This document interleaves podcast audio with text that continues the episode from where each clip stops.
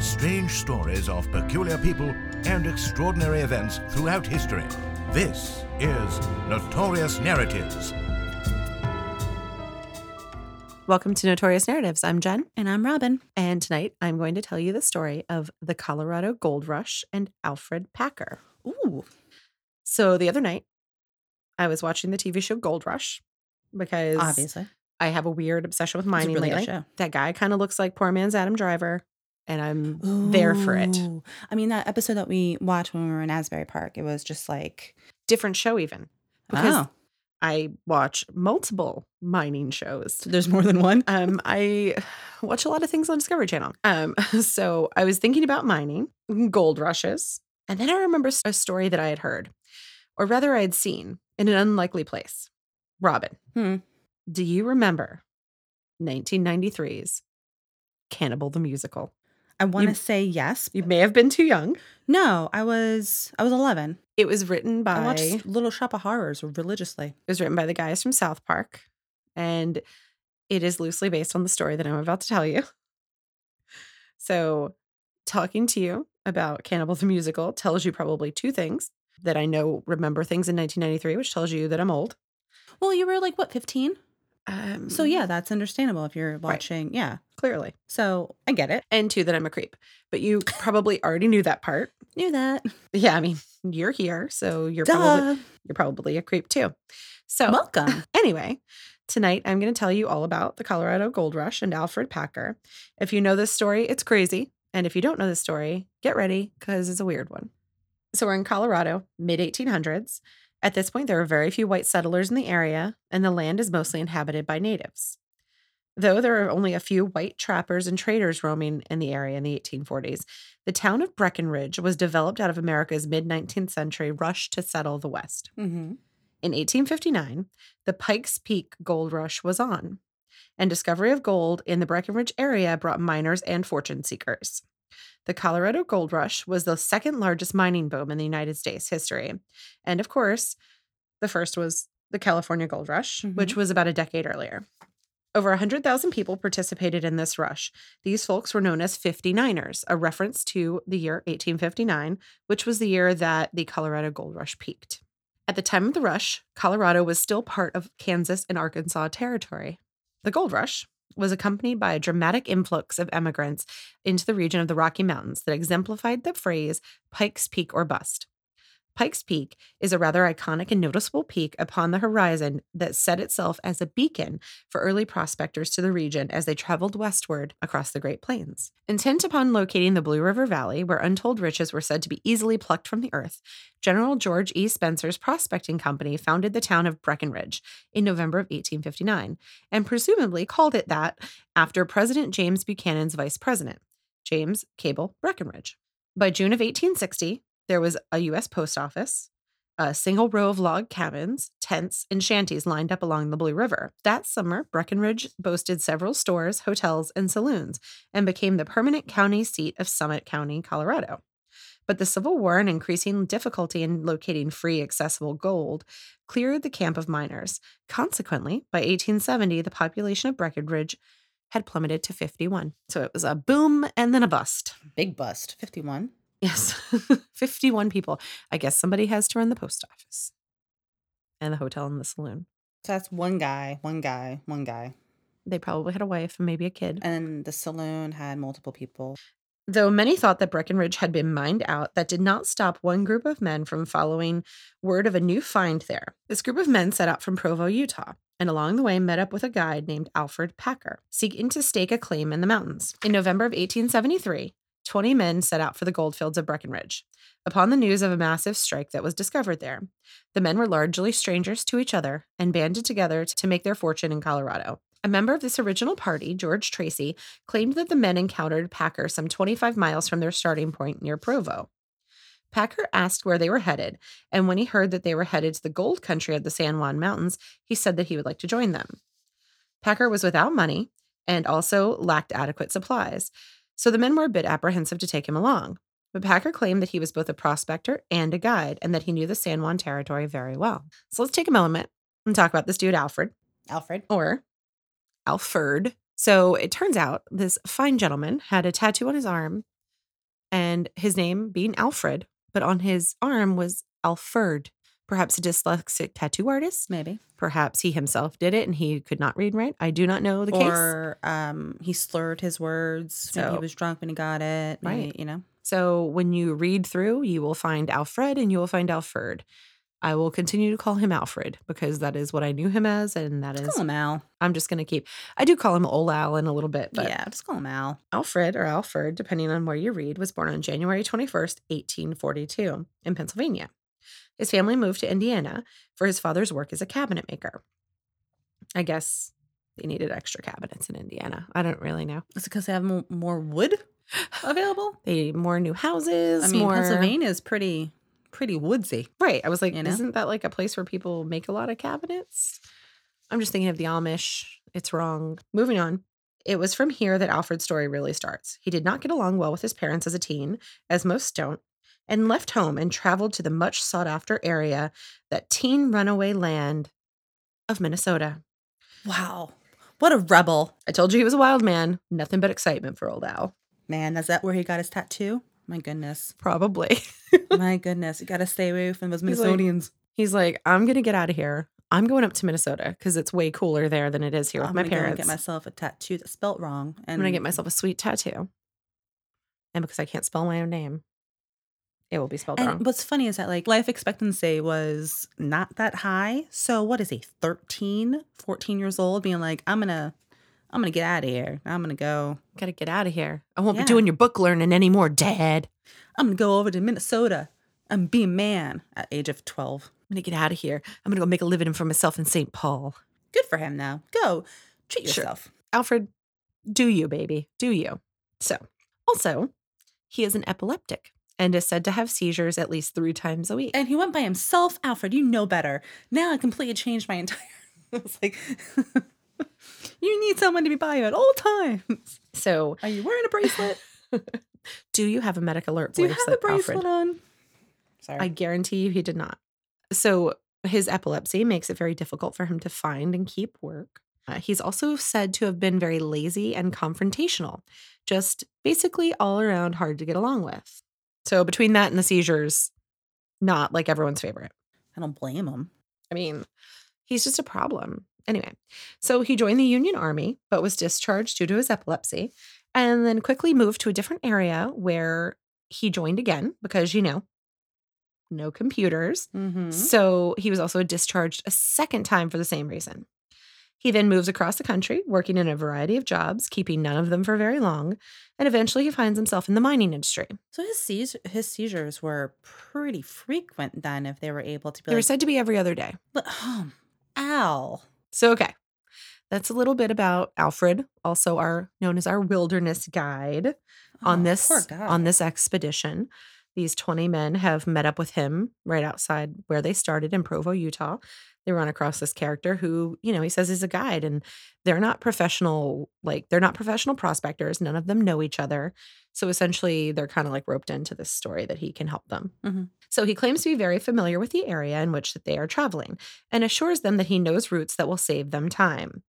These boasts give him a position of worth amongst the prospectors, who knew very little about Colorado's geography. Unfortunately, neither did Packer.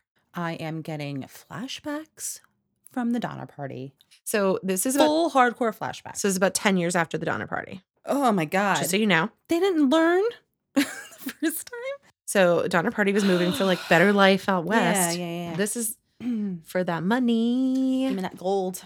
Members of the original party stated that he vastly overstated his experience of being a seasoned guide who was familiar with the area, and even possibly fabricated his qualifications altogether. He was also reported to not even have a rifle at the time that the expedition left, having only a Colt revolver with him. Pretty useless for wilderness work. Throughout the course of their journey, Packer was reported as being greedy with rations. He often fought with the other gentlemen that were in the party and was just difficult to get along with. It is said that he frequently fought with Frank Miller, who was one of the guys in the party. He just had like a real beef with this guy. He was later called a whining fraud by another member. His seizures also made his presence in the group strenuous. I mean, can you imagine being on a long expedition And just, man, just like. we're the only mouth. guy, well, the only guy who supposedly knows where he's going has seizures every couple of days? So typically, people don't just like have a seizure and then like pop right up and say, "Let's let's get back to time. hiking." You know, so I'm sure that this, along with his just general bad attitude, caused them to be running behind. Like by weeks, right? I'm sure. like- And with winter fast approaching, they were not making good progress towards their destination. my goodness. The winter weather was already becoming a major obstacle for them, as the wagons, horses, and assemblage were being bogged down, along with the fact that the Mormon trail that they were following was becoming heavily snowed over and largely indistinguishable, forcing the men to rely almost solely on a compass. So, and you also say he has no rifle, right? So they're out there weaponless. Well, other people in the party had All rifles. right, good. He just didn't. So basically, he he brings nothing to the table. Nothing at all. zero and has a terrible attitude and is having seizures all the time and thinks that he's like big shit. We all know this guy. We've all been stuck with this guy. We all know who he is. I, f- I feel yeah. you I can feel, feel, your frustration. You know exactly how these guys felt about this guy. Packer's inexperience was also beginning to show itself, and the party ultimately became lost. Provisions quickly ran out, and the men were reduced to surviving for a considerable length of time on horse feed. And then on the horses. Oh, I'm like, if they're eating horse feed, what are the horses eating? Nothing, which means that just oh The circle of of life. life. But thankfully, on January 21st, 1874, the group happened upon the camp of Chief Ouray, native chief who was well known to assist travelers through the mountains. Though they were unsure if they would be well received at the camp, they approached anyway. In some reports, it is said that they were so haggard that they scared the members of the camp. yeah, it's like the dead coming to life, Just- walking through. You know, yeah. Mm. Especially if now they're on foot and Yeah. they're just like, But Chief Ouray greeted them warmly and welcomed them as guests. They were given food and lodging, and not a minute too soon. Chief Ouray recommended that they stay in the camp until spring, since they were likely to encounter further dangerous weather in the mountains.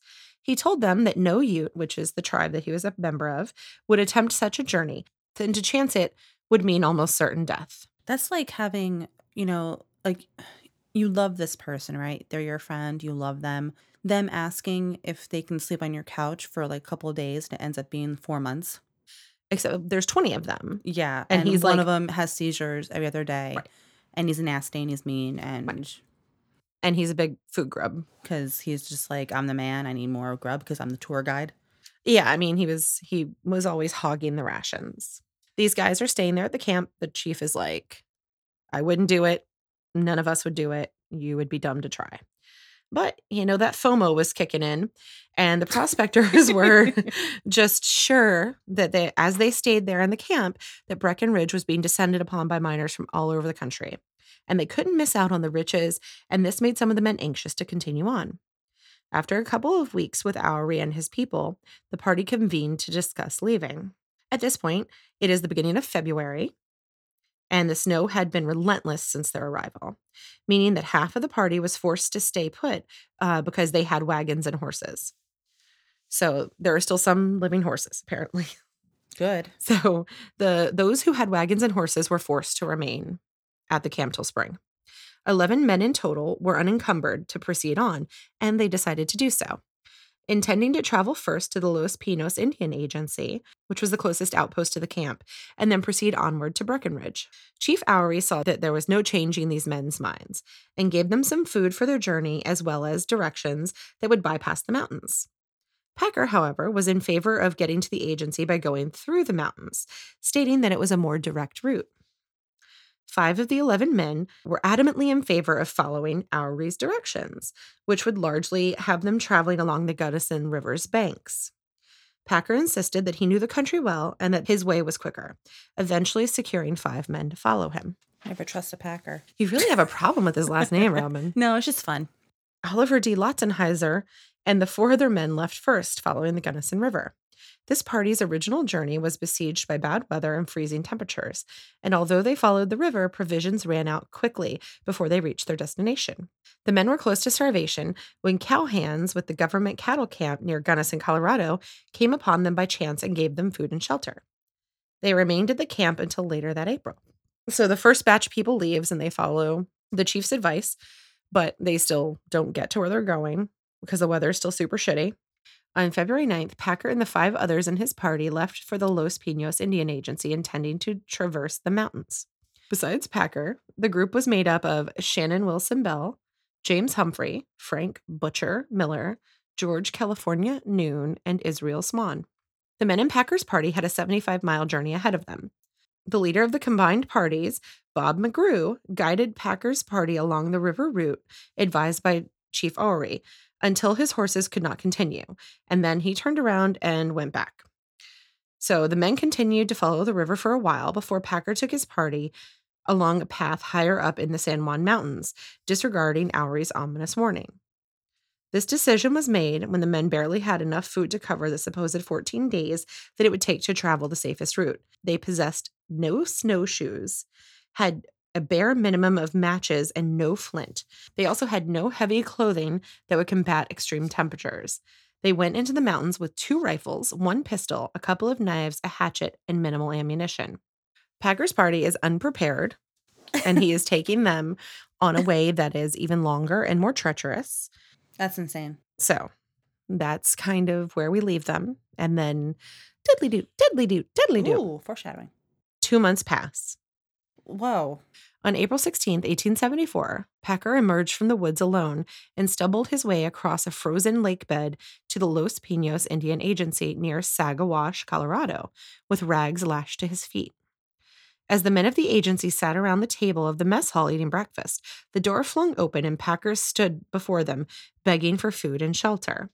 He carried with him a rifle, a knife, a steel coffee pot, and a satchel. The men hurried Packer inside, sat him down at the table, and gave him some food, which he immediately vomited as quickly as he ate it. Packer said that his digestion was altered as a result of prolonged near starvation. After several shots of whiskey, he regaled to the men the events leading up to Ouray's camp and that he had been hired by five men to guide them to Breckenridge from there. He stated that during their journey, he had become snowblind and was lagging behind the remainder of the party, becoming a burden for them. There are other accounts of him going ahead as a scout and another of him having frozen feet and getting left behind. But no matter the story, the story always kind of is told that he became separated from the group for a period of time. When left alone for whatever reason, Packer was supplied with a rifle. Now alone, he was forced to survive and make his way out of the mountains with minimal ammunition and virtually no supplies. And he ate little else other than roots and rosebuds for the entire time he was alone. He always says he ate rosebuds, but I wonder when when do you think rose bushes bud in Colorado in the mountains? Not in winter. Probably not in feet of snow. I don't know. Anyway, I, I mean, unless this is freaking Beauty and the Beast. Uh, I. Tale as old as time. I, I'm calling full bullshit because if he spent the last two months with frozen feet, his feet would be completely gone. So, the men of the agency listened to his story, but found it rather odd that even though he had been lost in the wilderness for a little over two months, he did not look malnourished and as threadbare as most wanderers they had ever come across. He was looking pretty healthy, like he had been eating on a regular basis. It is said that his face was bloated and his overall physique was nowhere near the skeletal appearance that one would expect of someone who was living on roots and rosebuds. So he was bloated and then he vomited everything that he ate. Packer claimed that he was broke and sold the Winchester rifle that he had in his possession to Major Downer, the agency's justice of the peace, for $10, which is equivalent to $221 down. Packer stayed at the agency for 10 days before he expressed that he wished to go back to Pennsylvania, and then he headed to the nearby town of Saguache to buy supplies for his journey. When he reached Saguache, uh, Packer made arrangements to room at Dolan's saloon. Larry Dolan, the owner, claimed that Packer spent around $100, equivalent to about $2,200 today, during his stay, and that he even offered to lend the saloon owner money. Packer also spent $78 at the general store. So he's just I thought he was broke. just got a lot of money all of a sudden. It is also said that he used several different wallets. Packer drank heavily and daily, and after becoming intoxicated, he gave several different and conflicting stories regarding his journey and how he had become detached from the other men. This led to quick gossip amongst the townspeople. Given this ever evolving story and the seeming endless cash flow, and the fact that his party was still unheard of. It's like the From- Schumachers. The Schumachers from Dirty Dancing were the old couple that stole everyone's wallets. Yes, it's similar to the Schumachers. Damn Schumachers. Around the same time, a member from the original group who had stayed behind at the at the camp showed up in town. This man is named Preston Nutter because I immediately think he looks like Mr. Peanut. I is that where the inspiration came from? The story. I don't know. Is Does it a monocle and a top hat? I just don't you think he does? His name's Preston Nutter. I just want to know what happened to Israel Swan. You you will find out. So he runs into Packer at the saloon where he is drinking and carrying on.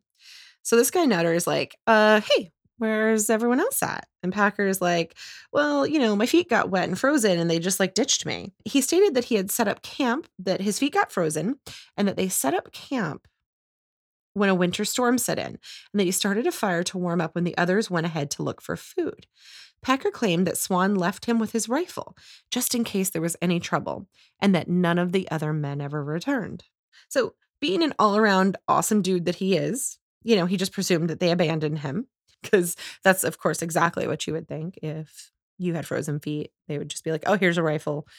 We're just going to ditch you. He claimed that he was forced to leave the party to their unknown fate and that he had no idea where they were, that he had no idea where they went when they left him, and he had been living mainly on rosebuds and the occasional squirrel that he was able to find on his trek. I also read there's a lot of talk about eating rabbit. So it's basically whatever they could find. Nutter thought this story odd, considering that Packer looked rather well fed and that it would have been potentially fatal choice for five miners unfamiliar with Colorado to abandon their so called guide in the snowbound mountains of the territory that he claimed to know so well. He also found it hard to believe that the men would just simply abandon him. Nutter also thought it peculiar that Israel Swan, who would simply just give Packer his rifle and wish him well before pressing on with the other four men. And that would leave only one rifle amongst the four men as a way to actually get food. So, uh, another thing that Nutter notices is that Packer doesn't have his revolver with him anymore. He only has the rifle. And also, if Packer is flat broke, where's all this drinking money coming from? Nutter also noted that Packer was in possession of a skinning knife that belonged to Frank Butcher Miller. Nutter asked Packer where how he came to have it, with Packer stating that Miller had stuck it in a tree and walked off without it. Having had doubts about Packer's story from the beginning, Nutter was all but convinced that something nefarious had happened. In addition to his suspicions, Nutter had come to view Packer with the same negative light that Lautzenheiser, based on his performance and overall character leading up to the arrival at Ouray's camp. This, uh, you know, Nutter's like, this guy's a fucking liar, and I'm not into it. Yep. Where are my friends? Accusations were flung and words were exchanged, with Nutter threatening to hang Packer. Nutter later stated regarding Packer, he was sulky and obstinate and quarrelsome. He was a petty thief willing to take things that did not belong to him, whether they were of any value or not. The two men were physically separated, and Packer just went ahead with his plans to move back to Pennsylvania. Meanwhile, back at the Los Pinos Indian Agency, two men of the five man party that had taken the Gunnison River route before being rescued by the cowhands, like, you know, the other group. Mhm. So, as the other group gets to the Los Pinos Indian Agency, finally, the general that's there, General Charles Adams, greets them and says, Hey, you know, there was somebody else that was just here from your party. And they give the name Alfred Packer, and that he spoke of how he had been deserted at the hands of his companions. All five men at once discredited that Packer had told the general and his staff, stating that the men that he had been with would never have abandoned him to die. Lotzenheiser flatly told the general that Packer was not to be trusted and that he was sure that something bad had happened in the mountains. He noted that the Winchester rifle carried in by Packer belonged to an elderly man in the Packer party and that a pipe had been left behind at the agency, which belonged to a man named Shannon Bell, who was also a member of the party. Mhm. The men convinced General Adams to dispatch a mounted agent to go to Saguache and retrieve Packer for questioning. At this point, Packer's in the process of totally like jetting out. He's like ready to Go back to hightail it to Pennsylvania when he is again approached by Nutter and some other men. The agency officer arrives just in time to get between them. And at this point, he's like, Hey, Packer, you got to come back to the Los Pinos Indian Agency. We need everyone to get together to form a search party for your other friends. Okay, so like it wasn't really an attempt to So they go kinda- him. They're kind of well, like They they're they're Yeah. like sketched out by him, but they want to get him back there. because he's a pathological liar, and who knows what he would come up with. So you kind of have to trick him into Right. helping. and put him in a position where he has no choice but to Mhm. help. Upon arriving at the agency, Packer came face to face with General Adams and the five men who he had not seen since February when they had left Chief Ouray's camp. So essentially, he's presented with all the evidence, being like, hey, you've been seen spending a lot of money and you're supposed to be broke. A lot of money. You've had a lot of You people's possessions. loan money to people. Right. You've had a lot of people's possessions. Like, and he just keeps telling the same story how he was abandoned and how he ended up with these people's things like one at a time. Hey, and that's kind of the story that he says. how's your feet? Well, I mean, I'm sure they weren't in great shape. He they didn't have any shoes because later I'll tell you the story about what happens to their shoes. So they eat them too? they did. They ate their shoes. They Mhm. boiled and ate their shoes. Yeah. That's what you do. The other thing that Packer says is like, "Oh, I got all my money from someone in Saguache, like lent it to me." And they're like, "Okay, great. So just tell us who lent you the money and we'll just go confirm that. And if that's the case, then we're all good." Well, especially since like immediately he's like, I'm broke, so I need to sell this Winchester. Now all of a sudden he's like, oh well, I have this money because someone loaned it to me. Well, who? Oh well, you know, part of the party. You know, like now it's just he's mixing up all of his lies and he can't keep track. Exactly. Exactly. So an officer an officer was dispatched at once and after a short while returned with the news from various sources that Packer had been seen with several different wallets and had told varying stories regarding his journey. He had arrived in Saguache though with plenty of cash and no one in town had loaned him a penny. Adams convened a council of the five men, himself, Packer, and the agency officers to settle the matter.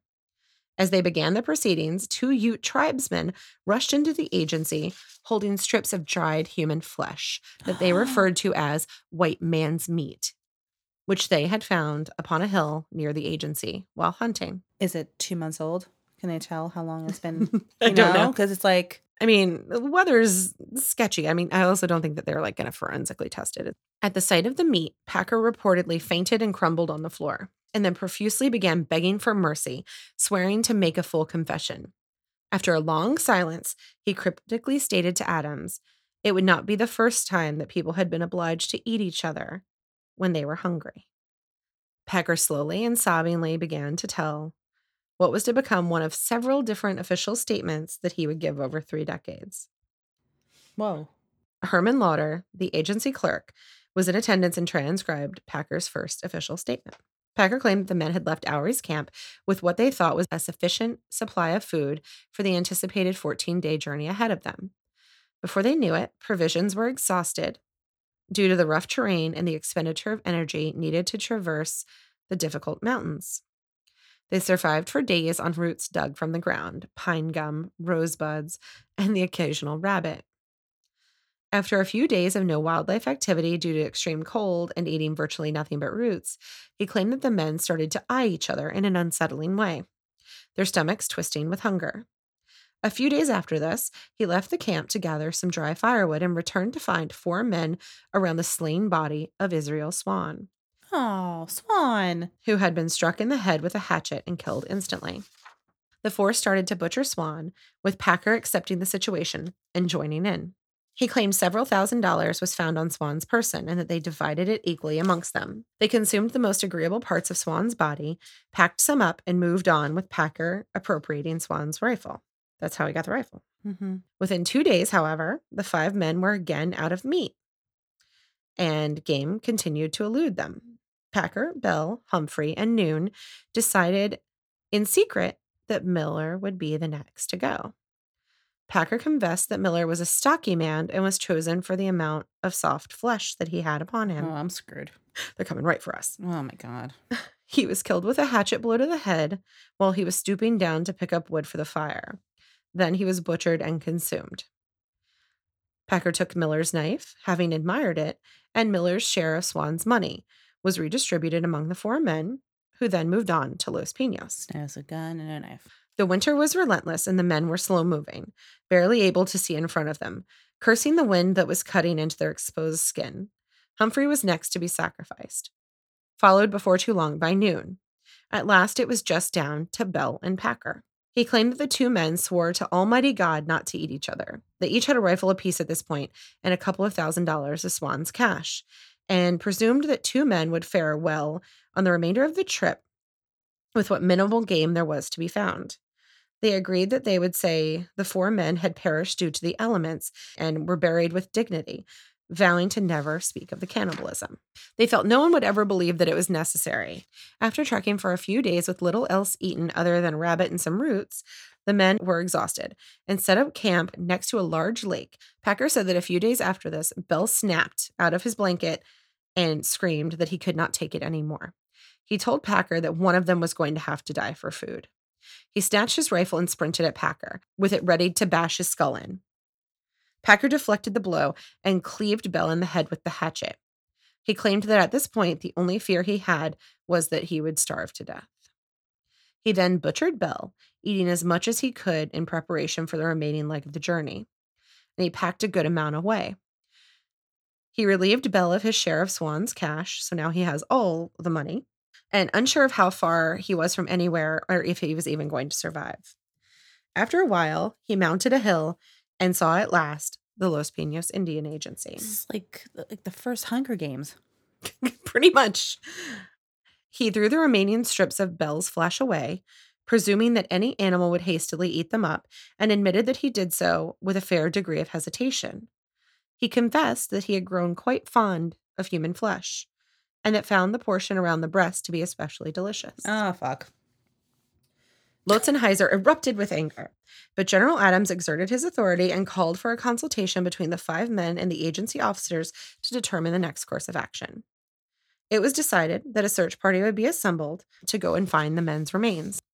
The five Utah men claimed that they did not believe one part of Packer's story, and that Bell was the sort of man that would have laid down his life for another if needed.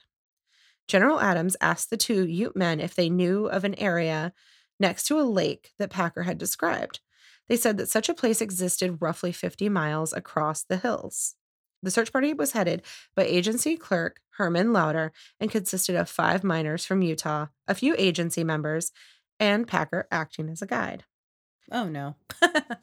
Right? That's, that's how it all started.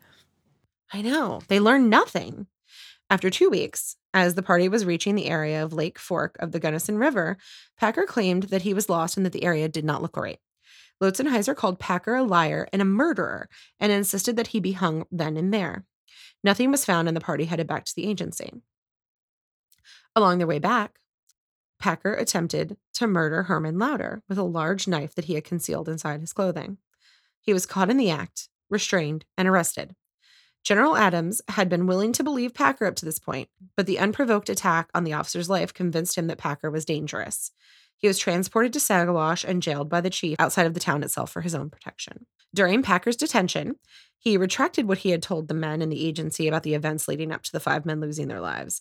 He now claimed that the men had encountered a strong blizzard along their way through the mountains. The snow fell so heavily and persistently that they became hopelessly lost and were unable to retrace their steps back to their starting point. Provisions were already minimal when they began the trek and quickly ran out. They just as quickly ran out of matches and were forced to carry hot embers in a steel coffee pot to have a means uh have the means to light a fire. Is that what he did? Is that why he had the coffee pot with him? Yeah. I mean they would carry the embers from their fire Mhm. so they would have be able to make a fire at the next Yeah. place. Also, is this why I'm going back into like to your story on how when he first arrived at the camp and he vomited up all the food is because it wasn't flesh. Maybe. Maybe. I don't really know. But Like ima- like I'm imagining like I know your body gets used to like yeah. It's like if you And don't eat meat for like 15 years and then suddenly you eat meat, you feel like shit. Mm-hmm. Yeah, yeah. I mean, you spent two months just like eating folks. Yep. Days went on with no signs of game, and attempts at ice fishing proved utterly futile. After roasting and eating their shoes and attempting to survive on what scant and edible vegetation they could find, it was Packer's claim that the men entered into a pact wherein if one died, their meat would serve to save the others from starvation. After days of hiking with virtually nothing to eat, Israel Swan could go on no longer. They found a pine shaded gulch next to a lake and set up camp. A short time after this, Packer claimed that Swan died of, of a combination of hunger and exposure. And this is a quote from Packer's uh, first confession. Old Man Swan died first and was eaten by the other five persons and 10 out of camp. Four or five days afterwards, Humphreys died and was also eaten. He also had about $133 on him. I found the pocketbook and took the money. Sometime afterwards, while I was carrying wood, the butcher was killed. As the other two told me, accidentally, and he was also eaten. Bell shot California with Swan's gun, and I killed Bell. Shot him. I covered up the remains and took a large piece along, then traveled 14 days into the agency. Bell wanted to kill me with his rifle, struck a tree, and broke his gun instead. So he just kept. Exact opposite of what he said. He changes this story constantly. now people died of of natural causes and Mhm. starvation instead of oh this Now other people are to the murdering. head yeah. um the guy bent down to get firewood and he was knocked out Yeah. like and now it's like oh well he died when i was getting wood no in Packer, yeah. So it's like it's constantly evolving. In Packer's later amended version of the story, the men had endured almost 20 days from Ouray's camp and more than 10 without any substantial food at all. Packer elaborated that James Humphrey had also died of exposure to the extreme cold, and that George Noon was killed days later by Shannon Bell for the sole purpose of food, after there was no substantial meat to be had from the three fallen men. Then it was just down to Bell and himself. He claimed that he and Bell had agreed that they would stand together until the end, swearing not to eat each other. Days went by. Bell could no longer take the hunger and rushed at Packer with Swan's rifle, intending to bludgeon him with its stock. Packer then shot Bell with his pistol. Packer confessed to taking the valuables of the deceased members, claiming that they no longer needed them, but made no statements as to the exact items taken nor the amount of money accrued. So it's kind of just this constant. i think i think maybe his like the first story you said was closest to the truth Yeah. and then he was just like oh fuck i shouldn't have said that so now he's just kind of making things up to kind of throw off everything I think a lot of it, there's, I think there's a bit of truth in each of the stories. And I don't think any of the stories are really the truth. The first one seems like this person killed this person. This one was the weakest link. This one was the weakest link, and it was like survival of the fittest in a way. you I know? just like, but then these, also, these people can't go two days without eating. I know It's like, why are you on this track? Like, what do you think you're going to have? Like a home cooked meal every day? I know. Like, you're going to have a big pot of stew Yeah. and beans by the fire every night? It's like, what, what did you think this was about? Like, you're trekking through like the blizzard mountains in Colorado. hmm With no so with no snowshoes or anything like that. Right. They don't have proper gear. It's No. like, the, I bet the chief was just like, Jesus, you idiots. yeah, I bet he totally was just like, whatever. just go. These guys are just going to die. Fast forward a couple more months, and now it's August. So the following August, the site of the incident was happened upon by James A. Randolph, an illustrator who worked for Harper's Weekly magazine. He discovered all five of the bodies at the foot of the Slumgullion Pass, one location. two miles east of Lake City, Colorado, in a pine shaded gulch skirted by hemlock trees. They lay they lay above the lake fork of the Gunnison River, also known colloquially now as Dead Man's Gulch, which matched the description of where Packer had originally claimed that only Bell had met his end. The men had been well within hiking distance of the nearby city had they descended the lake fork down as opposed to going up, especially in their alleged desperate situation. But Packer was the guide. The snow had been covering the bodies and the campsite, but it had melted over the four months that had elapsed. Randolph sketched the scene as he had found it and then alerted authorities in nearby Lake City. The story was covered two months later in the October 17, 1874 edition of Harper's Weekly and included his illustration of the site. The local coroner and law enforcement set out to the site along with about 20 volunteers and discovered the bodies of all five men in various states of decomposition, having been left to the elements and animals for four months. First responders to the site noted that it appeared to be that of extreme violence that had befallen the men, and that there was a putrid smell of death. Frank Miller's head was missing entirely from the campsite. Whoa. His and Israel Swan's corpses had been considerably worked upon by scavengers, and little more was left than scattered bones. Israel's skull had a jagged chunk missing out of it. And it was presumed that Miller's head was carried away by an animal. Okay. So, you know, as bodies decompose, the joints um, lose their collagen and they're easily. Yeah, I mean, especially after May, June, July, and August, you have all those months. Yeah, and like basically defrost at that point. Yeah. So they've been frozen, now they're defrosted. Yeah. Now the animals are eating them. and and well, to the animals, it's fresh meat. Well, yeah, I mean, it's been frozen. Yeah. The bodies of George Noon and James Humphrey were largely flayed torsos of rotting viscera, attached to skeletal legs, but with intact and bearded faces. Humphrey's face was noted to be slightly more decayed than Noon's. They had received blows to the head, the shape indicating perhaps a hatchet. Shannon Bell lay with largely skeletal legs splayed and arms to his sides that were crudely cut to their bones, leading to hands that were still fully skinned. His remaining corpse was a putrid mass of viscera encased in an almost wholly flayed torso, which led to an almost still living face, complete with thick red beard and bushy hair. The lack of noticeable decay in his face suggested that he had been the last to die. The top of Bell's skull had been ripped open and his brains were laying on the ground beneath him. The three men whose bodies were still intact or partly intact had had the flesh and muscle excised from choice and meaty locations. No attempt had been made to consume bone marrow or any organs at all. So they essentially only ate like the best parts and then went for more rather So, than using the, The, whole entire. right.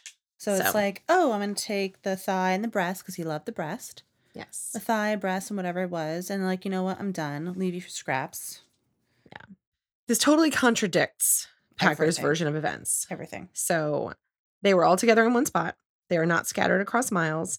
Both Humphrey and Noon had had large portions of flesh, muscle, and organs, etc., had been consumed. It's like it. It Bef- sounds like they they treat it as like a gourmet meal instead of a fit for survival. Yeah, I, I, I don't think that Packer did it all on his own. No, doesn't sound like it. right? So the men had tattered cloths lashed to their rotting feet, which had replaced the shoes that they had eaten in their mm-hmm. desperation. So that lines up. A beaten path went from the resting place of the corpses to a crude shelter that was used by Packer. And there was evidence to suggest that the deaths might possibly have occurred before the supplies were totally exhausted. So they ate the flesh before their supplies were. They just expired. didn't want to eat the vegetables. How many times do people have to tell you to eat your goddamn vegetables? Eat your vegetables. So just eat another pot of beans, people. Within the shelter were possessions belonging to the men that Packer had left behind. The theory was that Packer had killed the men before the supplies ran out to rob them of their possessions, got snowed in, and then lived in his makeshift shelter for months, While eating all of this. walking to the slain companions and then slicing meat off as needed. But but the decay was slow, like each Except one. for that last guy. The last guy looked he was the fresh, most Yeah. right. So that doesn't necessarily track perfectly Mm-mm. either. Nope. So Preston Nutter accompanied the back to Mr. Peanut. So Mr. Peanut accompanied the party to the site and identified the bodies as belonging to the five missing men. A rifle broken in two was found close to the bodies. Due to the damage apparent on the remains, it was presumed that it was used to bludgeon one or more of them. Their remains were buried at the site by officials, and the search party returned to Packer's makeshift jail to confront him, only to find him missing. It's like, all right. So now what? Did is someone in on it? Did someone release him? Yes. So Ooh, I was right. you're right.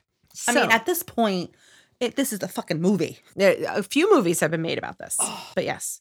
So the jail at the time was little more than a log cabin located on a ranch belonging to the Saguache County Sheriff. At this point, months had passed with no definitive evidence of a crime being committed.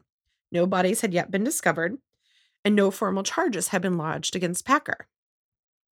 Saguache County authorities were reportedly not happy about taxpayer dollars being spent so exorbitantly on keeping Packer housed and under a 24 hour guard. He was allegedly passed a makeshift key for his irons and given some supplies and easily escaped. Even so, nearly the entirety of Saguache was convinced, either through rumor or rational deduction, that Packer was guilty of either robbery or murder, or both. His life was threatened constantly by the nearby townspeople. Packer never divulged who helped him escape, how this was achieved, or why.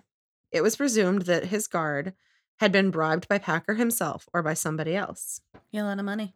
The generally accepted theory at the time was that Packer had attached himself to the party under highly overstated qualifications of being a mountain guide familiar with the area in order to accompany the men to Breckenridge, and had at best led his party to miserable deaths due to gross incompetence. This was enough of a crime in and of itself as, as far as the local population was concerned. However, an ultimately more popular theory was set about that he had gotten these five men together from Lowry's camp with a premeditated plan to lead them into the wilderness where he would kill them and rob them. Oh, so you do think he, they were individually chosen? One by one. Be like, yes, the people with the best stuff? Yes, Humphrey. Yes, Swan. Yes, Bell. See, I don't think so because he had a hard enough time convincing those five because people were already kind of over his ass when they were at Lowry's camp. I think his whole idea was like, I'm going to take as many people as I can and try to steal everything from them before Oh, so I those get there. five are just like, we want to get that out of here. Yeah. Though, while that theory is all fine and good, he had never really been a thief or a criminal in his That past. we know of. Right. But he had he had constantly moved around and he had been in a ton of different jobs, but it just isn't something that he was known for. So Mm. it's like, Well, unfortunately, he didn't keep a lot of jobs because of his condition. right. So he just kind of maybe was a thief. And that's how he survived and lived. But that's because- a maybe. and in this, what is this? Uh, 1874, and he was born in 42. So he's in his 30s now, Yeah. not married. but never accused of any of those He was things. never. Do you know what I mean? Yeah, I mean, Like, it's always, like- 15 years on the streets, basically. But it's always like, oh, like, you know, he is just disagreeable or he's lazy. But it's never that he's a thief. but it sounds like he's pretty damn smart. You know what I mean? He might he might I don't know like that I give him that much credit. I don't know that I give him that much credit. I don't think know. that I feel that this was all a plan. He's like, I'm gonna take these five and I'm gonna do this. And his name is spelled wrong on his body. I just don't give him that much credit. I don't know. I don't know. I mean, so It's like they're turning him into an arch villain. they when are. I'm not sure that he's smart enough to be an arch villain. He's just definitely a pathological liar. absolutely one hundred percent. He's also a survivalist. But I think he's also He- a pathological liar because he's never accepted. I want to be a part of this thing. Yeah. And then what? One one taste of flesh. He's like, uh, now I love this. Now I'm addicted. Let me murder all these people. I think that there's more to it than that. I think that like his first story is probably closer to the truth. Yeah. And the timeline of the bodies and the Yeah. decomposition of the bodies lines up with that. Yes. And that yes, he took the valuable things one at a time. They all did. They split they it all up did. and then did. Split it up and go. That's my personal It- theory. me too. But his first initial after after he passed out Mhm. and woke up and was like, I need to confess. I think that he full heartedly expressed everything that happened. That was the and truest. The truest. And then after that, he was kind of like, Oh shit, am I in trouble? Maybe I have to change my story. Yeah. And then they're like, oh, we're going to go find them. And then he guided them. Yeah. So, of course, he didn't find them No. because he knew where they were, but it was just like, it was probably too much to answer for, especially if there were still supplies. Mm-hmm. And when they saw how close he was to an actual city. And if he's supposed to be the guide and you were that close to a city, you should have known. You should have known you had 14 days basically of like extra supplies on on hand, but you choose to kill a friend and just eat certain parts. Yeah. You know, there's something about this story that's making me feel a little uneasy tonight because we did just eat filet mignon. I mean, that's why I Anyway. said filet.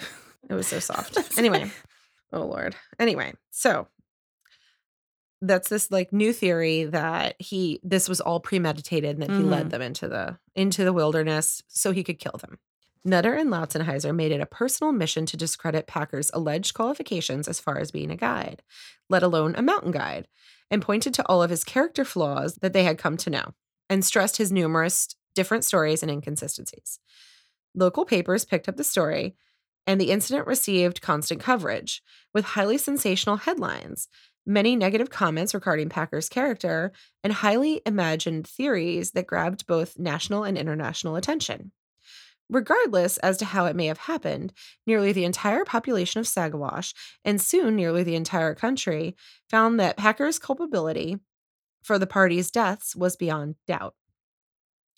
The cannibalism aspect of his charges, although shocking, was not necessarily the foremost issue of his guilt. People at the time were well acquainted with the story of the ill fated Donner Party, who had resorted to cannibalism during the winter of 1846 and 1847. and were understanding to a degree of the need to eat in an unforgiving wilderness. Additionally, cannibalism was not then or now illegal per se in the United States unless one commits murder in order to obtain the flesh that is being consumed. Even in such a case, the accused is charged with murder, with the cannibalism itself being charged as a desecration or abuse of the corpse. Yeah.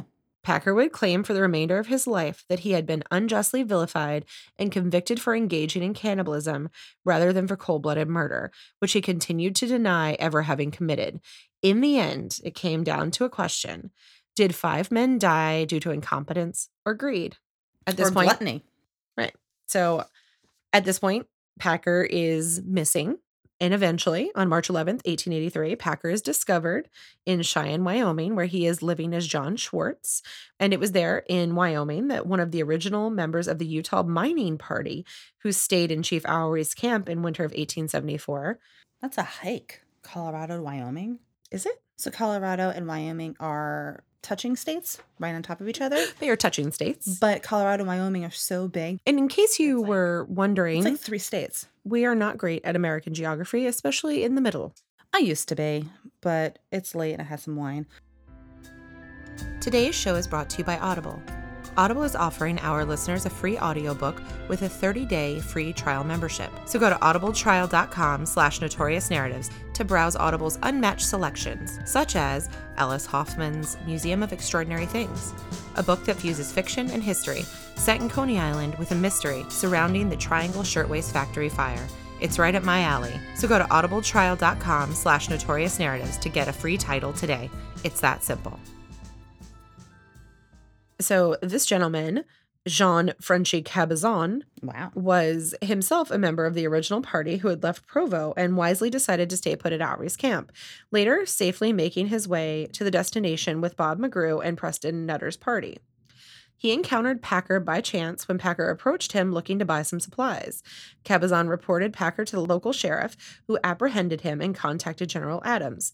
He was summoned to Cheyenne, where he confirmed Packer's identity and accompanied him on a train to Denver for his second confession, which Packer signed on March 16th. Packer stated that his main reason for fleeing was out of fear of mob justice being exacted upon him by the population of Saguache. Because the actual crime was committed within the confines of Hinsdale County rather than neighboring Saguache County, Packer was accordingly sent to Lake City for detention and prosecution. So, actually, where he was being jailed before wasn't even where he would have stood trial. All right. So now they've got him back and he is confessing again. this time, Can't wait to hear what he says. Packer Cornell claimed that Bell had killed the others after Bell had told him to go scouting for any way out of the mountains and to find some food. He had been gone the better part of a day when he returned late in the evening. Um, and Packer told General Adams, this is a quote I found the red-headed man who acted crazy in the morning sitting near a fire roasting a piece of meat that he had cut out of one of the legs of the German butcher. The latter's body was lying the furthermost off from the fire and the steam. His skull was crushed in with a hatchet. The other three were lying near the fire. They were cut in the forehead with the hatchet. Some had two or three cuts. I came within a rod of the fire when the man saw me. He got up with his hatchet towards me, and I shot him sideways through the belly. He fell on his face. The hatchet fell forwards. I grabbed it and hit him on top of the head with it. So, yet another story. This one also can't track because once again, they died at different times. That was confirmed. So, Why is he like like slicing things in foreheads around a campfire? so basically, what he's saying in this one is that the redheaded guy, Bell, is like, hey, you need to go try to find a way out and look for food. And then when he comes back, he's killed all four of the men and they're laying around all with various states of being hit in the head with this hatchet, just Mhm. hit in the head with the hatchet. And then basically, the guy comes at him, he shoots him with the pistol, Drops and then he gets the hatchet and then he hits him with the hatchet. That's The way it sounded like what he was just like carving people around a campfire. I'm like, what? No, you, what, no. what, He was- what he was- now? what are you doing? he was roasting a person. And he says that in the ensuing moments after shooting Bell, that Packer dropped the revolver in the snow and subsequently lost it. He claimed that he made himself a crude shelter out of stray logs to combat the snow and the wind, some distance away from the bodies. Another strong storm set in and he hunkered down for hours. He was starving and made the decision to eat something or die. I went, this is another quote. I went back to the fire, covered the men up, and fetched to the camp a piece of meat that was near the fire. I made a new fire near my camp and cooked the piece of meat and ate it. I tried to get away every day, but could not, and so I lived on the flesh of these men for the better part of 60 days. Adams asked Packer why he had not told him this story nine years previous. With Packer replying, I was excited. I wanted to say something, and this story, as I told it, was the first thing that came to my mind. You're excited? This guy, he just can't stop lying. So, at the time of Packer's trial, it was reported that the family of Israel Swan that he had gone on the expedition with around $6,000, which is the equivalent to $132,000 today. On April 6th, the trial began in Lake City. Packer pleaded not guilty. After seven days of testimonies and examinations, he was found guilty of premeditated murder of Israel Swan and sentenced to death by hanging, which was scheduled for May 19th, 1883. It was presumed that Swan's de- death had occurred on or around the 1st of March. It was determined by the prosecution in court that Swan's remains showed signs of a struggle at the time of his death, and that the others appeared to have been killed in their sleep. Among those who testified on behalf of the prosecution were Otto Mayers, Larry Dolan, Oliver Lotzenheiser, and Preston Nutter, who acted as the prosecution's key witnesses. So he was convicted and sentenced to death. But in the end, Packer was spared the death penalty. In October 1885, the sentence was reversed by the Colorado Supreme Court and was based on an ex post facto law. They had declared that the government could not sentence a man to death for committing a crime if he had indeed occurred uh, before Colorado became a state. Oh, it wasn't a state yet because it was Yes. combined with. Can- oh. So the, Wow. o- the overturning of his murder charge and scheduled execution did not spare Packer culpability for the man's deaths, however. A second trial was held in Gunnison. He again pleaded not guilty. After a swift trial and even speedier verdict deliberation on June 8, 1886, Packer was convicted of five counts of voluntary manslaughter and sentenced to 40 years in prison, eight years for each count. At the time, this was the longest custodial sentence in U.S. history. At the time of the second hearing, local hunters officially made statements that although the winter of 1874 was one of the worst that they had ever encountered for quite some time, the area of the San Juan Mountains where Packer and his party were camped, there was still plenty active with such large wild game as deer and antelope, as well as smaller game. There was even a report that a carcass of a deer was found near the campsite. This significantly damaged Packer's claims that the area was so scant with wildlife that the men had to resort to cannibalism quickly.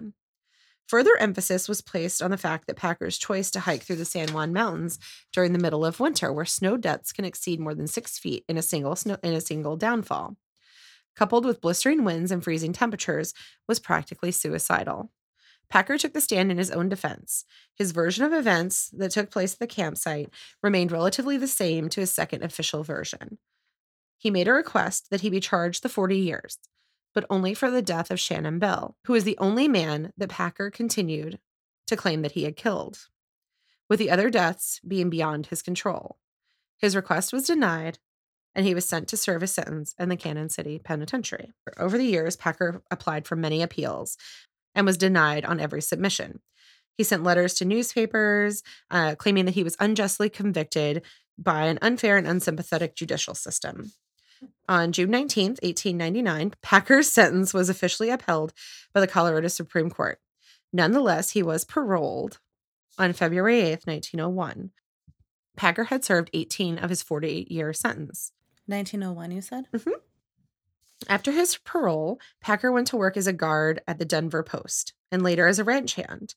His employment at the Denver Post came about, many believe, as a result of the fact of one reporter who was kind of obsessed with writing about him and kind of helped him get out of prison.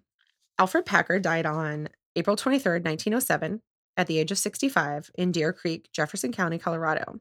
The cause of his death was cited as dementia, trouble, and worry although his clinical cause of death is described as the result of a stroke. Pecker is rumored to have been a vegetarian before his death. He was reported by those who knew him as a man rich with stories and well liked by children. He lived modestly and was known to be a charitable man. So apparently, like kids really liked him. He would like tell them stories. He always had candy for them. He was like kind of a goodly old dude. So another fun little fact: um, Packer was interred in Littleton, Colorado, with full military burial. His grave was Oh. marked with a veteran's headstone listing his original regiment in 1862. The gravestone that's there now, yeah, the gravestone that's there now is a replacement, as the original grave marker was stolen. His first name is listed as Alfred on his headstone, and as opposed to the actual spelling of Alfred.